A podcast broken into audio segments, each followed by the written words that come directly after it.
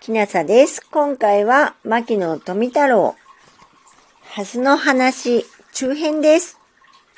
はずらは、この長き傭兵の頂に縦型について、その大なるものは直径およそ2尺余りもありましょう。そして、朝木、杯型をなして天に向かっていますが、しかし通常、やや前方の方に向こうている。歯型は丸いが、その上端をなせる妖刀と、その型になる妖帝とは、直ちに見分けがつくようになっています。すなわち、妖刀も妖帝も葉の縁がやや凹んで、かつ小線点があります。しかし、銭場、水場の方はやや突出していることが普通です。その妖刀は、その葉がやや傍らを向くときは、必ずその上部をなし、かつ地下茎の後ろの方に向こうています。その妖帝、すなわち顎は必ず下部をなし、前方に向こうております。しかして、その中央より、妖刀に走る脈と、妖帝に走る脈とがあり、その他、中央より発出する葉脈は、葉の妖刀、妖帝に走る葉脈の左右に必ず同数を持って発出しております。それゆえ、その左右より巻きたる巻き場にあっては、葉脈は左右必ず同数で、その脈は両側とも相対しており、すなわちその左右には各十条ばかりの葉脈があって、仮面に隆起しておりますが、水場並びに銭場には左右各六七条の葉脈があります。ハスの葉の表面へ雨などの水滴が落ちてきても少しのその表面は潤いませぬ。その水はあたかも水銀のごとく光を放って、ついにはずらより転げ落ちます。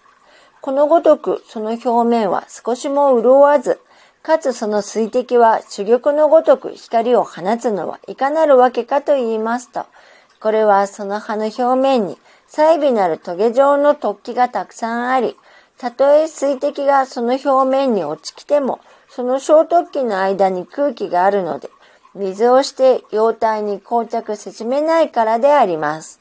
また、その水滴に光のあるのは、その水滴が九段の空気の接触している表面が、あたかも鏡のごとく強く光線を反射するからであります。里芋の葉の表面もまたこれと同様、その表面に再突起があって、その表面に落ちる水滴を同じく珠玉のごとく見せるのであります。この清き水の白玉を左のごとく英じたるものがある。濁りある水より入れて水よりも清き八巣の梅雨の白玉。ハスの葉には一種の後期があります。物好きな人は時に飯にこの後期を移して楽しんでいます。夜間、ハスの生えている池のあたりを商用すれば、この後期がたちまち花を打ち来たりてすこぶる爽快を覚えます。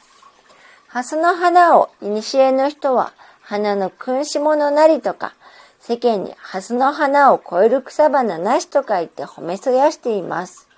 いわゆる簡単は、なざき加工有志。葉とともに一個ずつ根茎、すなわち地下茎の節より出ています。その位置は傭兵の脇にあるのでなくて、かえってその背の方にあって、鱗片の脇より出ている。すなわち節状に葉一個と花一個とが出ています。そして高く水面上に抜き、なお葉より高くいずることが多い。加工は傭兵とその形状、大小が同じで、やはりその表面に小さなトゲがあります。このごとく葉もなく、ただその上に花ばかりある加工をば、学問上では定と唱えます。花はその定の頂端に一個ずつありて、花肌大きく、花の色は紅色のものが普通でありますが、また白色のものがあります。また、花色にも濃淡などありて、園芸家は種々の品種を作っております。白色のものはレンコンの良いのができますから、レンコン採取用としてところどころに植えられています。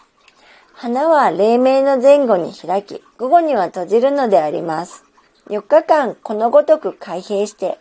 終わりに開いたまま花弁は散落します。余人はハスの花が早朝開くとき音がすると信じているが、そんなことは決してありません。これはその包むがごとき花弁の開くとき、ポッと音がするように思われる名語より来たった説で、実際は決して音はしません。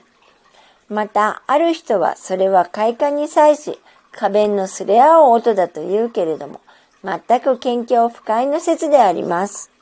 花は楽と花弁とを併有するが、楽編と花弁とはその境界が判然しません。外部の4辺はもちろん楽編であり、内部のものは花弁であります。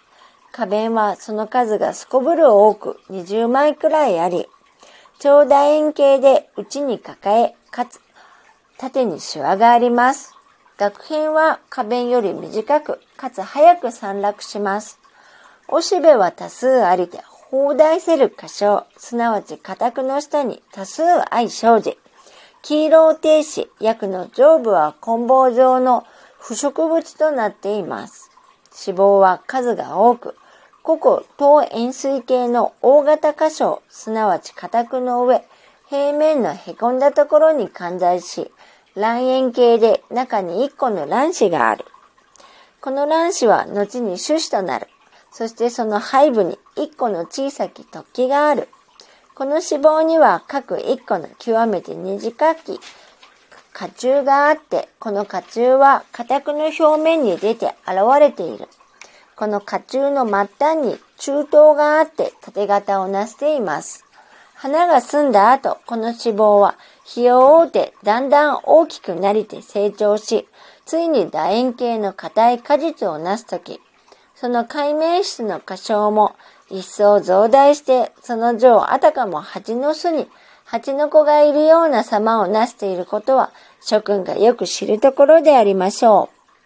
う。この歌唱、すなわち連棒が、